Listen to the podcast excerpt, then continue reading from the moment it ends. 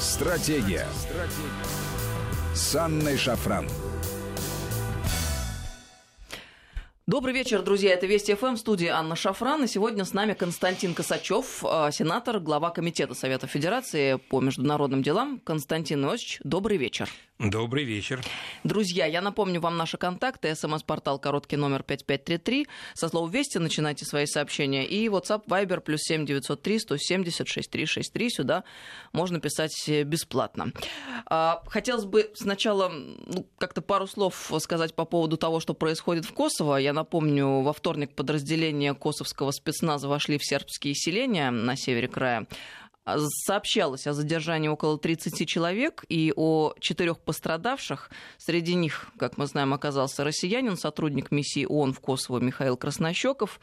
Э, в настоящий момент он освобожден, находится в больнице. Вот против нашего э, гражданина э, еще семи человек хотят возбудить в настоящее время уголовное дело. Прокуратура Косово требует от властей обратиться в ООН с просьбой о снятии дипломатического иммунитета с Михаила Краснощекова и заявляет также, что операция против организованной преступности будет продолжена до тех пор, пока не будут задержаны все подозреваемые а сами сербы назвали действия косовских полицейских репрессиями и актом устрашения. Ну, э, наш министр иностранных дел Сергей Лавров высказался по этому поводу, э, сказал, что ситуацию спровоци- спровоцировали те, кто мечтает создать вокруг России санитарный кордон. Вот как, на ваш взгляд, э, что послужило поводом, почему вновь мы слышим о Косово? Вот, поскольку наша э, передача называется «Стратегия», я позволю себе отталкиваться от этого понятия. И в моем понимании э, единственная сторона и в этом конфликте, и э, с точки зрения вовлеченных в этот конфликт сторон, единственная сторона, у которой есть своя стратегия, это косовары. Вот у косоваров эта стратегия была и 10 лет назад, и, наверное, 50, и 100.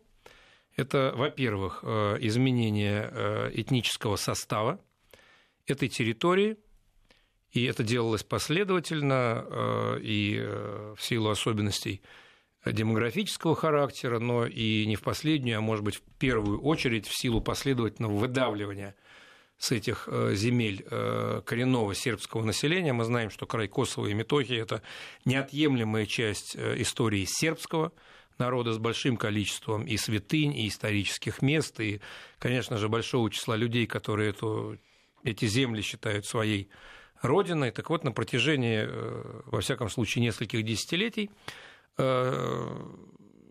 жителями э, края, которые себя относят к албанскому этносу, э, велась последовательная политика для того, чтобы сломать исторически сложившийся баланс. Он был не в пользу албанского этноса, перевернуть его в пользу албанского этноса и через это создать некие предпосылки для того, чтобы данный край получил то, что называется правом народов на самоопределение. Вот эта стратегия реализуется последовательно, и она, как мы э, видим, там, нравится нам это или не нравится, дает свои плоды. Э, то, что э, делал в отношении Косово так называемый коллективный Запад на протяжении, ну, как минимум, последних двух-трех десятилетий, я бы стратегией совершенно точно не называл. Потому что в прочтении Запада косовская проблема была лишь хорошим поводом для того, чтобы ослабить позиции прежнего югославского руководства в лице э, господина Милошевича создать проблемы для сербов, которые претендовали на особые позиции на э, пост-югославском пространстве, ну и через это как-то потеснить, или точнее продвинуть, не потеснить других, а продвинуть свои собственные интересы э, в Балканском регионе. Вроде при таком первом взгляде тоже неплохая себе стратегия – но мы видим, как она сейчас сыпется на глазах. По той простой причине, что подопечные, подшефные, вот то самое албанское население Косово э, со своей стратегией не вписались в стратегию коллективного Запада, которая все это рассматривала в э, общебалканском и общегеополитическом контексте. Есть достаточно много оснований утверждать, что э, подшефные э, и подопечные Запада на территории Косово – те самые албанцы шаг за шагом выходят из-под контроля этого Запада, из-под контроля своих э, руководителей и шефов и э, реализуют теперь последовательно свою собственную стратегию, которая э, фактически означает насильственное превращение э, Косово в моноэтническую территорию, насильственное выдавливание из Косово всех жителей э, сербской и других э, национальностей. Ну и затем, это уже э, тоже очевидно, э, либо слияние с соседней Албанией, либо реализация некого другого геополитического проекта под названием Великая Албания, может быть, в пределах уже там границ захватывающих территорий третьих государств. У нас тут Македония рядом со своим достаточно многочисленным албанским населением и ряд других балканских государств. Поэтому то, что сейчас происходит, на мой взгляд, не вписывается в сценарии западных стратегов. Разумеется, это не вписывается в сценарии э, руководства Сербии, которое, конечно же, пытается найти и какие-то точки соприкосновения с Косово и вообще расшить каким-то образом эту проблему, не поступаясь своими принципами. И здесь нашим сербским коллегам и друзьям можно только посочувствовать, потому что против них не только Э, большинство населения Косово, против них большинство стран Европейского Союза, которые независимость Косово признали.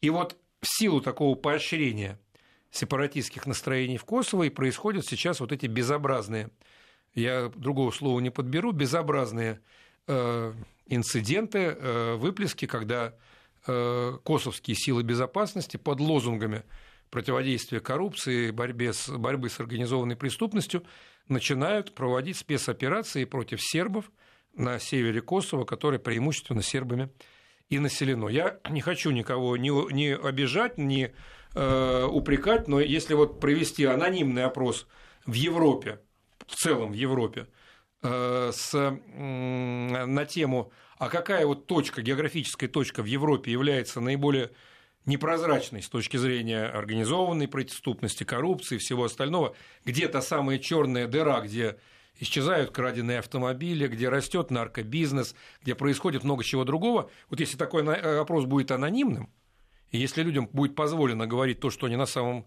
деле думают, я вот без всякого сомнения берусь утверждать, что первое место займет Косово, но не северная часть Косово, где живут сейчас сербы и э, на которых сейчас напала косовская полиция, а Косово как территория, которая находится вне какого бы то ни было международного контроля, территория, которую захватили э, группировки э, далеко не прозрачной, скажем так, политической ориентации, группировки, которые очень часто смыкаются с организованным криминалом, и которые сейчас, как принято говорить, с больной головы на здоровую, пытаются перевалить эту проблему на сербское меньшинство в Косово.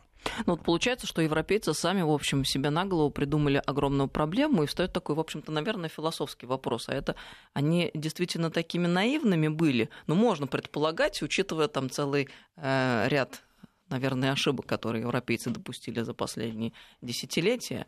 А, можно много об этом говорить, там, начиная с мультикультурализма и так далее.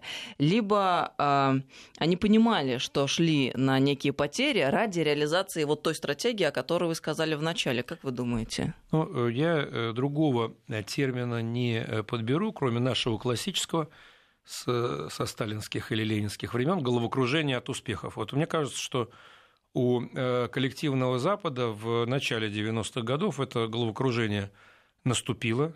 Вот закончилось несколько десятилетий межблокового противостояния, холодной войны, а ведь Запад жил в страхе и до того, и в 30-е, и в 20-е годы, вот после Великой Октябрьской социалистической революции. В нашей стране, когда была провозглашена идея экспорта революции, фактически смены режимов по всему миру на режимы социалистические либо коммунистические, Запад э, жил в страхе, что за ними придут. Это весь 20 век, история 20 века.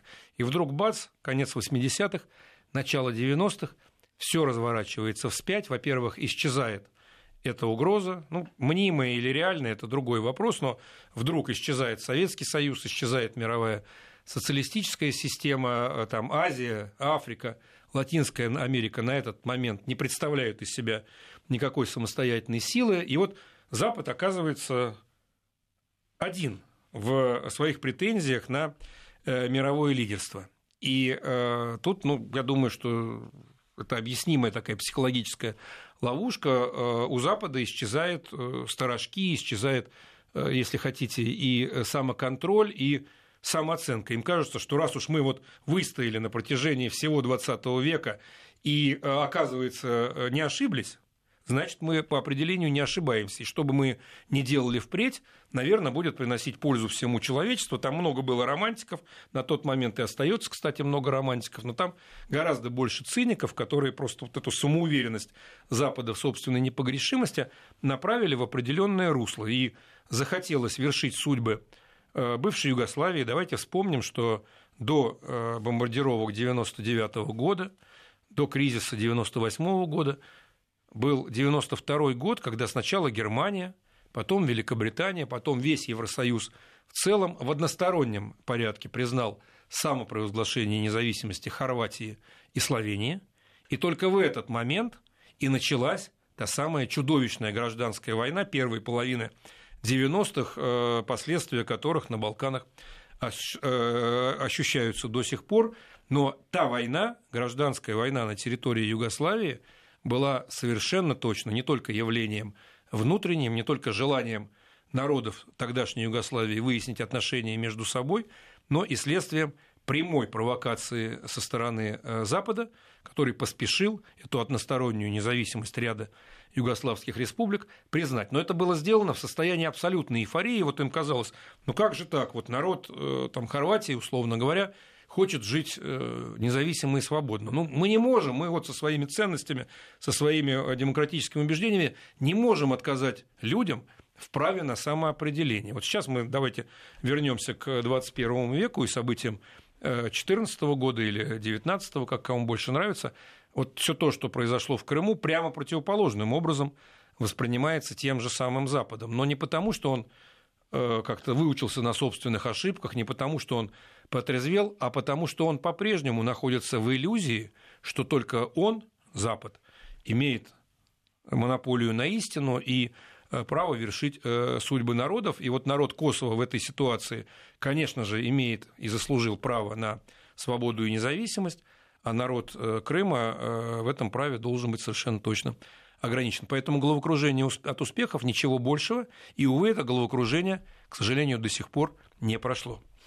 Сергей Лавров, в частности, сказал, что обострение между Сербией и Косово – это результат попустительства Европейского Союза и НАТО в отношении Приштины. И э, добавил, что нарушение властями Косово соглашений, в том числе о создании сообщества сербских муниципалитетов в крае, говорит о беспомощности Евросоюза. Вот как полагаете, а это действительно необратимый процесс, и там уже сложно что-то отрегулировать извне? Ну, Со стороны давайте, Евросоюза, НАТО, я имею в виду. Давайте начнем с того, что э, статус Косово определяется и не Европейским Союзом, и не там, Россией, предположим, не США, он определяется Советом Безопасности ООН. Есть известная резолюция 1244, в которой все написано, и в которой, среди прочего, прописан запрет прямой. Запрет – это норма прямого действия на создание собственных вооруженных сил Косово. В октябре, если я не ошибаюсь, прошлого года власти Косово объявили о создании собственных вооруженных сил. В ноябре прошлого года, если я не ошибаюсь, власти Косово объявили о создании Министерства обороны самопровозглашенного государства Косово. Ни звука ни со стороны НАТО, ни со стороны Европейского Союза, ни со стороны каких-то других государств-членов Организации Объединенных Наций, которые, по идее, являются гарантами выполнения резолюции Совета Безопасности, не прозвучало. Вот сообщество сербских муниципалитетов Косово еще один элемент в этом ряду, но, на мой взгляд, э, ну, не то чтобы менее э, критичный, он очень важен, конечно, для людей, которые там живут, но появление у государства Косово, пусть и непризнанного, э, чувства или иллюзии того, что они могут решать проблемы собственного суверенитета, э, создания э, на этой территории моноэтнического государства военной силой через применение репрессивных мер воздействия на сербское меньшинство в крае является наиболее опасным сюжетом, который в этом, в этом сценарии происходил на протяжении всех э, последних 20 или 30 лет. И, конечно же, вина за это целиком и полностью, я здесь совершенно согласен с Сергеем Викторовичем Лавровым, на том самом коллективном Западе, который представлен Североатлантическим альянсом и Европейским Союзом. А вот по поводу российского сотрудника миссии ООН в Косово Михаила Краснощекова, которого задержали, на которого хотят завести уголовное дело, и по поводу которого требуют снять неприкосновенность. Вот что это такое? Это они как-то отморозились совсем? Или случайность? Э, нет, это со стороны косовских властей это стратегия. Они не желают видеть на своей территории никакого э, внешнего присутствия. В первую очередь они не желают там видеть присутствие э, миротворцев ООН. В этом нет никакого сомнения. И они, ну вот в данном случае под, под нож, что называется, в переносном, слава богу, смысле, попал гражданин Российской Федерации, но он был атакован, у меня нет в этом сомнения, как сотрудник организации миссии и организации Объединенных Наций. Вот это цель, вот это предмет озабоченности, и выдавить всех, кто пытается хоть каким-то образом вставать на пути вот этой военной экспансии э, косоваров, вот, вот, вот она стратегия, она не соответствует планам Запада она не соответствует сценариям, которые писались в Брюсселе или Вашингтоне. Я здесь ни Брюссель, ни Вашингтон не пытаюсь вывести из-под зоны критики, но я знаю досконально, что им не хотелось бы прямых военных э, столкновений между властями Косово и властями Сербии. Это правда, они не поощряют власти Косово на э, вот это продвижение вперед, но власти Косово уже оторвались, вышли из-под контроля, и это, еще раз повторю, крайне опасная ситуация, и Э, увы, наверное, решать, зачищать последствия ошибок Запада, может быть, в очередной раз придется и властям Сербии, разумеется, но не исключаю, что и во взаимодействии с властями Российской Федерации, если нам э, поступит соответствующее обращение. А вот по поводу выборов, которые сейчас прошли в Европе, и которые показали, что, мол, популисты набирают обороты, левые, Естественно, фигурирует так или иначе тема России, русского следа. Кстати, одновременно с этим канцлер австрийский ушел в отставку тоже по поводу русской темы. Там обвинили во встрече, там с некой девушкой, которая аффилирована с Россией и так далее и тому подобное. Вот э, как полагаете, этот э, русский вопрос и русская тема, он вот э, по-прежнему будет необходим именно Европе и Евросоюзу? Потому что мы видим, в Штатах тут ушел в отставку спецпрокурор, спецпрокурор Роберт Мюллер, который несколько лет вел расследование насчет российского вмешательства в выборы. Вроде как немного спадают эти обороты. В Европе нет. Вот британская пресса пишет, Россия и популисты могут разрушить Европейский Союз. Эм, ну, э, начну с Австрии. Знаете, я э, участвовал через несколько дней после того, как этот конфликт вспыхнул, в Э, выездной сессии э, нашего, думаю, хорошо уже теперь известного Валдайского клуба в Вене, в столице Австрии. Э, семинар планировался в сотрудничестве с австрийскими партнерами. Это неправительственная организация, но ее курировала продолжает курировать Министерство обороны Австрии. В этом нет ничего зазорного, так у них система устроена, мы об этом прекрасно осведомлены. И вот уже в день приезда российских участников семинара австрийская сторона, ссылаясь вот на этот конфликт, на эту запись с э, вице-канцлером Штрахе, отозвала свое участие в этом Валдайском форуме полностью. Они отказали в площадке. Вот у нас завтра с утра садится, а сегодня в 4 дня нам сообщают, площадки завтра не будет, переводчиков, которые обещала австрийская сторона синхронистов, не будет, и австрийских участников не будет. Почему? Что это подлость а какая-то а вообще? Потому что, а почему? А потому что на пленке, которую продемонстрировала германская, на самом деле, медийная э, среда, есть э, некая э, племянница российского олигарха. Мы, знаете, мы на всякий случай у наших австрийских партнеров попросили письменного отказа от участия в семинаре. Ну, у них хватило мозгов ничего нам письменно не дать.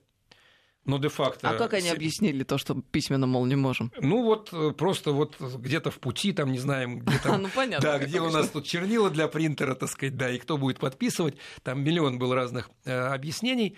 Не э, дали никакого письменного объяснения. Но де-факто на следующий день э, семинар э, состоялся, он не был сорван, он был организован на другой площадке, уже за наши ресурсы.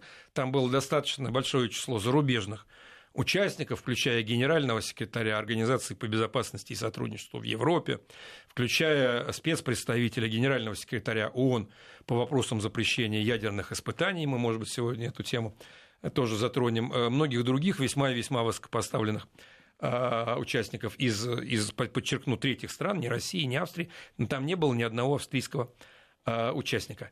Так вот, сейчас эта позиция ну, выглядит не просто э, там, коварно и, или неуклюже, она выглядит абсолютно смехотворно, потому что сейчас выясняется, что тема российского следа, руки Кремля – племянницы российского олигарха просто вот лопнула, потому что это была чистой воды провокация спецслужб с какой-то там боснийской студенткой, хорошо говорящей по-русски.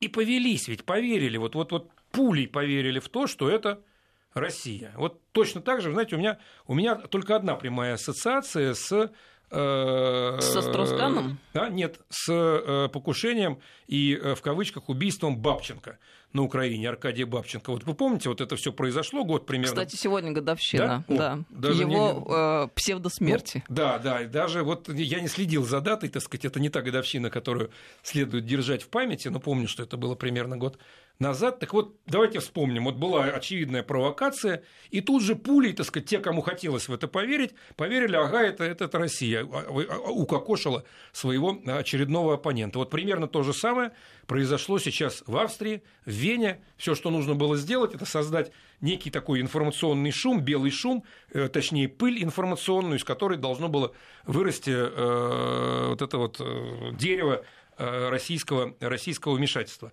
Мы смотрим на это, ну, во-первых, с, с изумлением. Но потому это что запас, абсурда. запас прочности у наших коллег там, на Украине, даже на Украине, в Австрии, где еще угодно на Западе, он минимален. Они уже готовы вестись на любую мульку, обвиняя нас в распространении фейковых новостей, обвиняя нас в вмешательстве во все только возможное.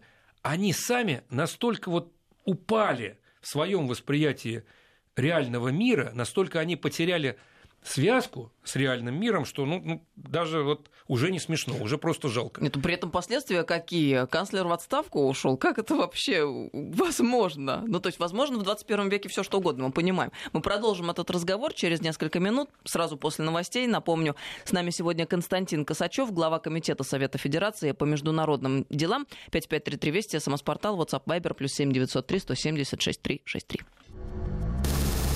Стратегия. Стратегия. С Анной Шафран.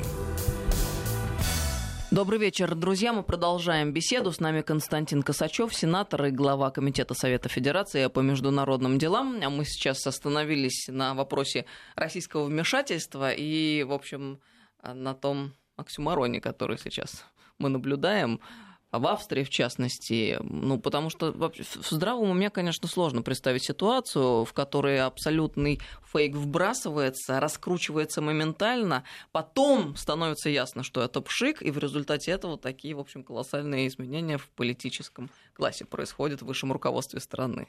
Ну, э, я э, на самом деле австрийский сюжет не считаю изначально и заведомо антироссийским. Не ради этого он делался, просто Россию здесь использовали в качестве и приманки, и пугла, а использовался он, конечно же, против э, праворадикалов, евроскептиков э, в лице господина Штрахе. Ну и он использовался, или точнее была попытка его использовать э, в отношении более традиционных политических сил, в данном случае в Австрии лично Э, господина Курца э, как э, некое такое предупреждение, вот не надо вот связываться с теми, с кем не надо связываться, и у вас все будет хорошо. А будете связываться, будет у вас все плохо. И в этом смысле, наверное, эта конструкция была нацелена и на другие европейские страны, где то и дело происходит укрепление евроскептических, радикальных, праворадикальных, в первую очередь, сил, и даже возникают коалиции с ними. Ну, Италия здесь Э, наиболее очевидный пример. Так что Короче, не акт устрашения. Не Россия здесь была, э, здесь была э, мишенью номер один.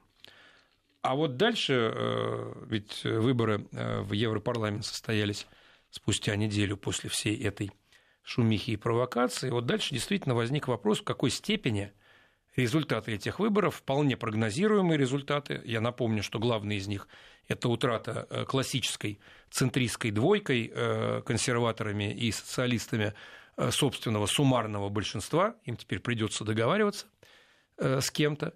И второй результат – это, конечно же, усиление тех самых евроскептиков и праворадикалов.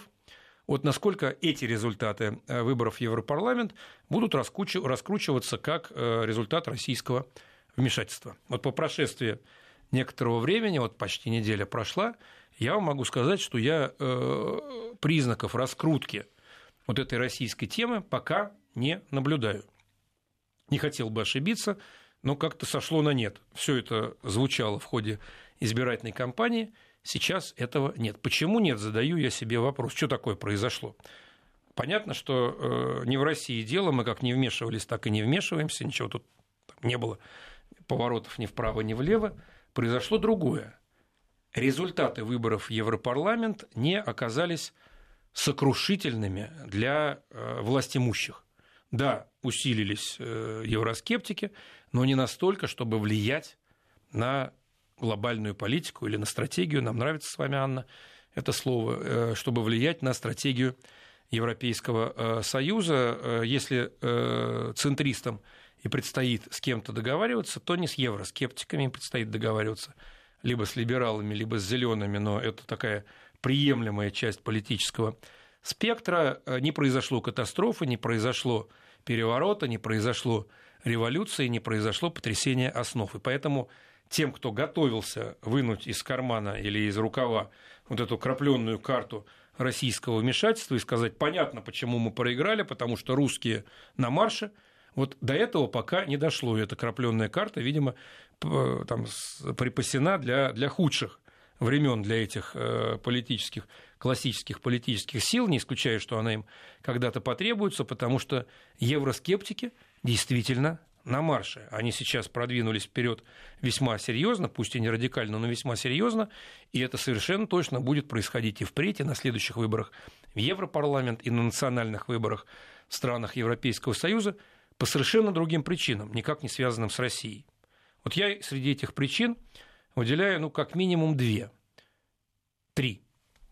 Три. А, первое, когда создавался Европейский Союз, когда он становился все более и более мощным по отношению к национальным государствам, жителям европейских государств говорили, ну вы потерпите немножечко, сейчас вы немного поступитесь своим национальным суверенитетом, вы его передадите куда-то в наднациональные органы, но вам от этого станет лучше в конечном итоге. Не стало. Вот нету стран Европейского Союза, за исключением новичков, в которых сейчас вливают э, дотации Европейского Союза, в целом, в среднем по Европейскому Союзу лучше не становится. Вторая причина – это раздражение даже политиков, не говоря уже о обычном населении, раздражение тем, что э, все большую роль в европейской интеграции на себя перехватывают э, евробюрократы, не политики. И они, первое – это передача политической компетенции с национального уровня на наднациональный, а вот вторая проблема – передача компетенций по принятию решений с политического уровня на бюрократический. Вдруг чиновники, которые никого не представляют, которых никто не выбирал, но которые заняли определенные позиции, начинают определять, как Европе жить. И это, конечно же, вызывает еще большее раздражение избирателей. Ну и, наконец, третий пункт – это ну, совершенно конкретные провалы в э, процессе создания общей и единой Европы, где э, миграционный вопрос, будь то легальная миграция или тем более нелегальная миграция, что называется на слуху, но где много других изъянов – не компенсирующих преимущества от европейской интеграции. Поэтому евроскептики совершенно точно будут и далее набирать обороты, если Объединенная Европа не найдет ответов вот на эти вот три главных вызова отсутствие практических результатов, евробюрократия и нарушение суверенитета европейских государств. И рано или поздно вот те, кто потерпят неудачу в процессах европейской интеграции, а уже намечаются контуры этой неудачи, рано или поздно они все равно вернутся к российской теме. Она для них является спасительной, она является для них, если хотите, таким вот последним э, пристанищем, когда можно будет через Россию объяснить все свои собственные ошибки и тем самым не закрепиться, вот я это условно называю лигой неудачников, все, что происходит плохого на Россию, все, что происходит хорошего, это вопреки России, потому что мы ее сумели остановить. Это классическая лига неудачников Запада, и она никуда не девается вне зависимости от исхода последних выборов в Европарламент. Но по законам диалектики ведь должно в какой-то момент количество перейти в качество. Я имею в виду, когда э, усиленно европейские политики рассказывают своим народам Европейского Союза о том, как страшна и коварна Россия, люди, ну, в общем, должны как-то понять, что что-то может быть не совсем так, и не совсем Россия, и если что-то не клеится, там, взять даже тот самый эпизод с Курцем, а, то собака зарыта совершенно в другом месте. Ну, хочется, хочется верить в здравый смысл европейцев. Вот история Но с... пока не наблюдается, да, история, такого история со Штрахи тренда. и Курцем ведь э, не закрыта, и предстоит и э, австрийским властям как-то объясниться, во всяком случае, в том, что они успели натворить на российском направлении. Здесь Валдайский форум – это только один из примеров, но э, я бы э, хотел получить объяснение и от германских властей, и от германских средств массовой информации, которые все это затеяли. И я бы хотел увидеть оценку со стороны и Европейского со стороны, э, Союза, со стороны Организации по безопасности и сотрудничеству в Европе, со стороны Совета Европы, потому что ситуация беспрецедентная. Вот ни один, самый гигантский из э, фейков, приписываемых России, не идет ну, ни в какое сравнение с тем фейком, который сейчас соорудили э, боснийская студентка и э, спецслужбы то ли Германии, то ли Австрии, то ли какой-то третьей страны, я не знаю, была это Великобритания или Соединенные Штаты Америки, вот на, э, на данном сюжете. Вот если там через сто лет в страницах европейской истории сохранится глава о фейковых новостях, я абсолютно убежден в том, что нынешняя история, не дай бог произойдет что-то крупнее, должна занимать в этих учебниках позицию номер один. Но вообще, на самом деле, это удивительно, что вы сейчас пришли к нам в эфир, и мы слышим об этой истории, хотя э, впервые, многие слушатели, я уверена, но я вот за себя скажу, я впервые слышу о том, что один из этапов Валдайского форума, который должен был состояться в столице Австрии в Вене, и все уже было готово, и вот меньше чем за сутки отказывают полностью э, партнеры австрийские в каких-либо да. Э, возможностях проведения. Площадка, переводчик и так далее и тому подобное. Но это вообще-то грандиозный скандал, на самом деле, на международном уровне. Mm. Причем именно ввиду того они делают это, что появилась некая новость. Да и без какой бы то ни было проверки. Ведь даже, вот давайте на секунду себе представим, что там Но действительно ведь серьезные была... люди так не поступают, если нет проверки, нет фактов, нет данных, а потом еще и выясняется, что это просто пшик. Вот, вот на секунду даже себе представить, что там действительно сидела некая российская гражданка, там, кстати, Штрахи сразу же сказал, что она была гражданкой Латвии, ну так ему и представили. Теперь выясняется, что это гражданка Боснии и Герцеговины. Но секунду даже представить себе, что там действительно была какая-то российская гражданка. Ведь между гражданкой Российской Федерации и государством Российской Федерации дистанция гигантского размера. Нельзя реагировать на государство – только по причине того, что какой-то гражданин этого государства как-то себя повел. Это основополагающая норма. В данном случае истина оказалась еще дальше, да? Не, ну просто Она взрослые просто люди так да? не поступают. Мы а, понимаем, а что можно на лавочке да. около дома как-то а обсудить какие-то при этом, А ведь Валдайский форум при этом это абсолютно такая прозрачная, чистая, честная попытка свести на единой платформе разные точки зрения, разные концепции, разных собеседников и наладить диалог в интересах создания вот этой единой Европы, о которых так много говорят и в Австрии, и в остальном Европейском Союзе, и где угодно еще. И вот такая вот нелинейная реакция, а точнее, ну вот нелинейное – это слишком вежливое слово, такая тупоголовая реакция на происходящее, когда пули, вот кто у нас тут сейчас из русских, а, у нас Валдайский форум заехал, давай-ка мы лупанем по ним – знаете, ну, стыдно, стыдно просто из-за австрийцев, но стыдно и за Европу, которая, в общем-то, наверное, поступила бы так же, будь наш семинар, там, я не знаю, в Париже, в Берлине, в Лондоне или где-то еще. Вот этот шаблон, вот это желание вот стадом куда-то ломануться, как только вот замаячил где-то на горизонте российский флаг, и попытаться, так сказать, дорваться вот в эту точку горизонта и его немедленно, так сказать, там завалить на землю, меня, честно говоря, ну, расстраивает до, до, самых, до самых первооснов. Но вот э, гнев в сторону наших европейских как бы партнеров, он ясен, но мне, честно говоря, еще и за себя обидно. Что-то мы как бедные родственники, нет, не в том плане, э, что там мы остались провели, молодцы, что меньше, чем за сутки, все удалось сделать. Но а где вот э, заявление а, вот хотелось бы, кстати, заявление Думы в поддержку коллег из Совета Федерации, заявление Совета Федерации, а МИД российский что-то сказал. Почему мы Нет, слышим ну, Анна, впервые? Анна, справедливости ради, ну, эта история достаточно шумная, она она присутствует и на лентах новостей, там и в э, аналитике, э, поверьте, что... Но они бы э, раскрутили этот сюжет да, до невероятных не... размеров, а он у нас недостаточно раскручен.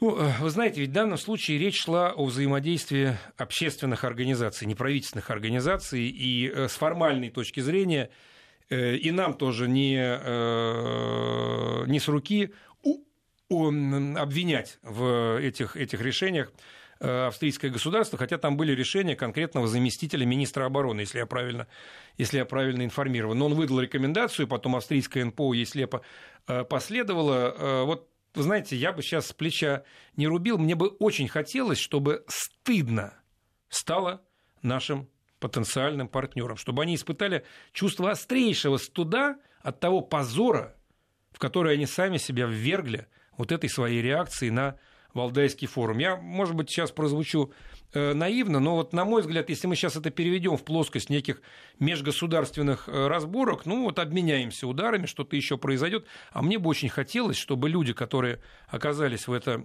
замешаны с австрийской стороны, вот для себя бы сказали, вы знаете, вот что бы нам потом вот в следующий раз сверху не говорили наши австрийские начальники, мы больше на это ни разу не поведемся, потому что у нас есть своя репутация, у нас есть свое чувство собственного достоинства, если хотите, у нас есть свое видение того, как мы должны свои отношения выстраивать, в том числе с нашими российскими партнерами. Я бы в это хотел верить, потому что вот это будет на самом деле самым желанным результатом, если гражданское общество в Австрии, те самые НПО, с которыми мы были в контакте, с которыми мы будем в контакте, отвергнет вот эту массовую истерию, которая насаждается в Австрии, в том числе и в силу позиции определенных австрийских ведомств. Нет, ну, э, я э, нами в этом случае очень горжусь, потому что, во-первых, я э, понимаю, что такое организация огромных мероприятий. Я представляю, да. какие усилия были ночью, вложены ночью в то, искали площадку, чтобы да. за границей провести да. Валдайский форум, собрать там всех да. коллег и партнеров со всего мира да. и меньше чем за сутки переорганизовать это все. А,